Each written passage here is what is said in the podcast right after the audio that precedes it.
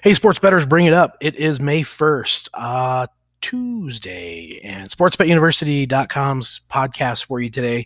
You know, today's an interesting day because we start we try to do the day in the life of a sports uh, sports better and uh, handicapper and share knowledge and insights and elevate and educate everybody. And today's one of those days that you know we're, we're gonna we're gonna take what's given to us. We're gonna take what the defense gives us, and we're just gonna talk to you and share that with you relative to kind of what's going on uh, in our world. And and what that what what I mean by that is we have sort of a, a, daily ritual, daily heuristic of how we process and look at the data and the information that we go through. And today's a day where we kind of got tripped up because something that we have to pay attention to with baseball, with MLB, and that's weather.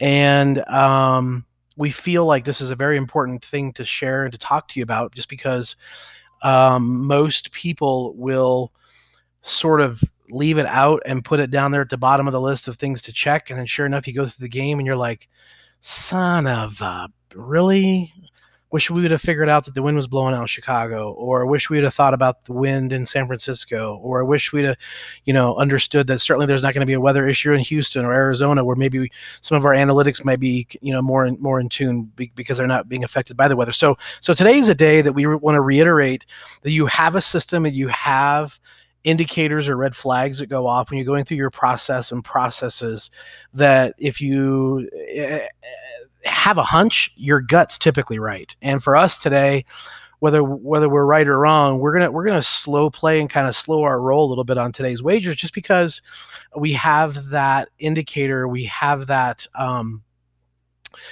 uh, that feeling so to speak that you know hey maybe we should maybe we should kind of cool our jets. So we just want to bring that forward and talk to you to let you know, hey, that's okay. That's okay. And, and, and if you go through the day and you have a, a 3 and 0 day or a 2 and 0 day and you wish you would have hit it a little bit harder, but you didn't, um, I think that's a better problem to have than not listening to your gut and your intuition when it told you to slow down and you didn't, and you got in deeper than you, and you're kind of like, damn it, I knew it, I knew it, I knew it, and you didn't do it. So we're really trying to be disciplined and we're really trying to in, in, instill the discipline with and for you as part of your um, you know part of your daily heuristic is to listen to your intuition. That's very very important as a sports better. So hopefully this is a, a small two three minute lesson today that you can occasionally stop yourself and say it's okay. But uh, again, recommend systems, recommend models, recommend uh, heuristics to keep yourself in check, recommend uh, listening and looking at only stats that can affect and will affect a game or could affect the outcome of a game and leave all the other crap out as far as noise. Um, also, again, we'd like to thank our sponsors of Bovada, uh, Five Dimes, Bet, um, BetOnline.ag, and bookmaker.eu, as well as sportsinsights.com. Sportsinsights.com is one thing that happened today. We start to look at the, the heuristics and the numbers, and they were sort of indicating some plays where we would normally kind of hit. And we kind of were thinking, you know, it's not does, something doesn't smell right today. So we we did look at and, and that's what we wanted to bring to the table today was that value add of giving you a reminder that in some days eh, you're not feeling it and that's okay shut her down live to fight another day and hopefully this is good insight hopefully you'll you'll look back on this remember and go man that was that was good stuff. Good to know, and hopefully we can bring more value and more insights today. Uh, last thing we are going to tell you is we, we do like the Cubs today at minus 160, and uh, that's a money line play.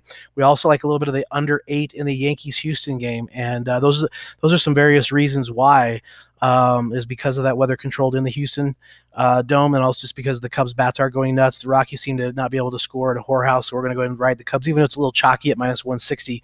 But if we want to get a couple of free plays today, that's what we're looking at. But hope you enjoyed this. Make sure to stop by sportsbetuniversity.com. Let us know um, if you have any questions or anything you want us to address and talk about. We're happy to help, and uh, we will talk to you soon.